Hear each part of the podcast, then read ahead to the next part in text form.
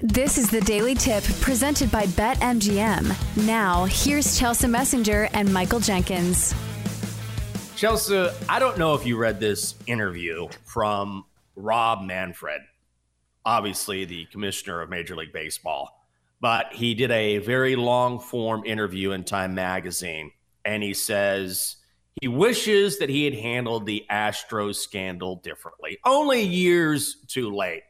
So he says, first of all, remember when he remember when he called the World Series trophy a piece of metal? He said, ah, maybe I shouldn't have done that. And then when it comes to the Astros and the cheating scandal, he says he's not sure he would have approached it with giving players immunity. Quote, I might have gone about the investigative process without that grant of immunity and see where it takes us, starting with I'm not going to punish anybody. Maybe not my best decision ever. And of course, hindsight is 2020, but I'm still blown away that now he's having this revelation whereas at the time everyone with the exception of Rob Manfred knew the right thing to do which was to dole out some sort of punishment and instead he was just flippant about it. Yeah, hindsight is 2020, but this is a particularly bad one. And yeah. I'll say this about the cheating scandal.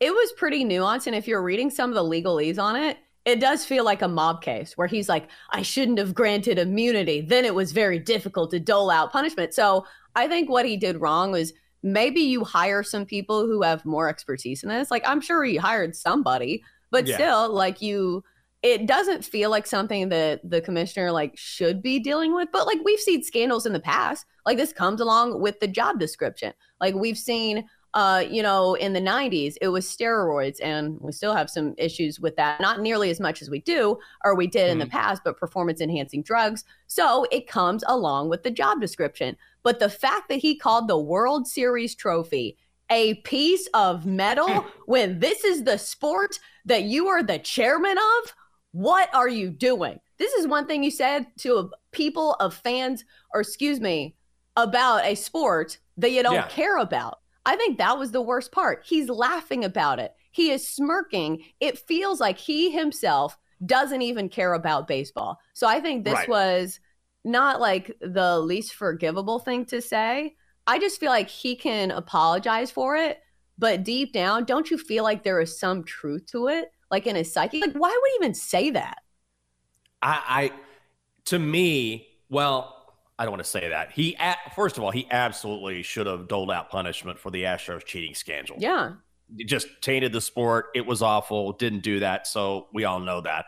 But the fact that I feel like that when you call the World Series trophy a piece of metal, which he did, that that is a layup as far as a commissioner goes as far don't ever do that. I, I shouldn't have to tell you, hey, maybe don't call the thing that represents everything these guys have worked for their entire lives a piece of metal and undermine it in that way and undermine the work that goes into it how difficult it is to capture. To me it's just a, a, layup. You don't you don't ever say anything like that. And so i just keep going back to at the time wouldn't you think that if you're Rob Manfred and you run Major League Baseball, a multi million dollar organization, that before you speak about things like this, you might have someone say, hey, let's stick within these parameters. I feel like he was speaking off the cuff. So, to your point, Chelsea, maybe deep down he kind of feels that way and then realize, oh, uh, I can't say that. Right. It's one of those things to where like there's an ounce of truth to it. Like if it's even floating around in your thought process. So it just mm-hmm. feels like Rob Manfred is not a champion of baseball, despite being the head of Major League Baseball. So I guess it's good that he is seeing that he messed up, but still, mm-hmm. like, he's not doing anything about it. And I know you can't give out punishment like three or four years later. It feels like the statute of limitations has probably yeah. run its course. But still, I feel like at this point, his reputation is too far gone. Like, do you know anybody who's like, yeah, Rob Manfred, that's the guy. He is taking baseball to new heights. And here's the thing like, there are still rules that are crippling baseball right now. Like, the blackout restrictions are terrible. Mm-hmm. The number one thing you need to garner a new audience and hold on to that audience is for fans to be able to watch the teams that they want to root for. So, yeah, you can say all this, but how about make some actual changes to the game to make it better? I'll say the little rule changes, those were nice ones, but still, the bigger issue is the blackouts. You got to be able to watch games. How many people do you know as children watch these games on WGN, TBS, and became mm-hmm. fans of said teams? If you cannot watch a team in your geographical region, how are you supposed to be a, a fan of these teams? So I think there are bigger issues here. Rob Manfred has some serious making up ground to do if he ever wants people to like him as the commissioner of Major League Baseball. You tell him, Chelsea. That's what I'm talking about. That's my kind of rant there. I want to put my feet up and listen to some more. Well, you mentioned rules changes. Now, we know that there have been the pitch clock and batter clocks implemented this season. I thought this was fascinating from the article because he was saying before we made these rule changes, the biggest impediment was tradition, right? Baseball purists didn't want the game messed with, but he said there was someone in the Major League Baseball office, a younger person working there, who said to him, You know, it's still a game that doesn't end based on a clock. It's just an interim of what's going on during the game.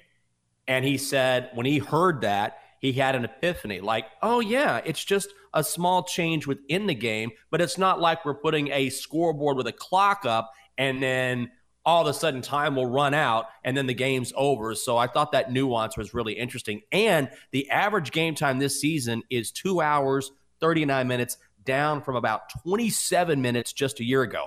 He also talked about robo umps because we know they're coming, Chelsea. They've been experimenting with this for a while at the minor league level. And he says eventually this is going to happen. The technology is fascinating. But one of the deeper dives I did into this article, and I never really thought about this, and I wanted to get your take because when robo umps become a thing, and it's not going to be some big piece of metal like that is a strike. Essentially, it's going to have a computer program, call a ball or strike. The umpire will still be on the field. He'll have an earpiece, and whatever call he gets in his earpiece, he will relay that to everyone. So I, I would much rather see a robot, an actual robot behind the plate. That's not going to happen. But he did say that one of the issues they're having is that if you're a home plate umpire, then you don't call a perfect rectangle. You essentially call an oval because of how you look at the plate. But if you're going to robo umps, they call that exact rectangle, which we're used to seeing, which is the strike zone. So he said, listen, if we go to robo umps, pitches low and inside or low and away are going to be very, very difficult to hit. And they can be right there in the strike zone. So we could see less offense because the strike zone will adjust, or they would have to redetermine the strike zone because robot umps are so precise. So I had never really thought about that, but it's something they have to work out. I think AJ Pierzynski brought up this fact on our show one day, who comes on from Foul mm-hmm. Territory mm-hmm. TV, also a big league catcher for a long time for the Chicago White Sox. So I'm sure that if they implement robot umpires or you know the the pitch tracks or whatever it is, uh, the rectangle, I'm sure there's going to be issues too. Anytime mm-hmm. you bring in a new operating system or some new way to do things, like there's going to be bugs, but eventually they'll work it out. And I still think it's going to be better what they have now. Like, look at all these bad calls we've seen lately from these umpires that it feels like they should be getting better, but it feels like they are stuck in like this purgatory of some really bad calls. Yeah, I get that. I, I, I'm still ready for robo umps, no matter how they adjust. And I want to see a large, ugly, kind of janky robot behind the plate. So then when Davey Martinez says, get it right, and he can turn slowly I am getting it right. I am a robot. You are a human. I am smarter than you, Davey. You are ejected. Come on. We need that. We need that in baseball. Robo umps, humans going at it. Davey comes out. He doesn't do a burpee. He kicks that metal robot right in the gut and he falls over. Ah, let's just go crazy.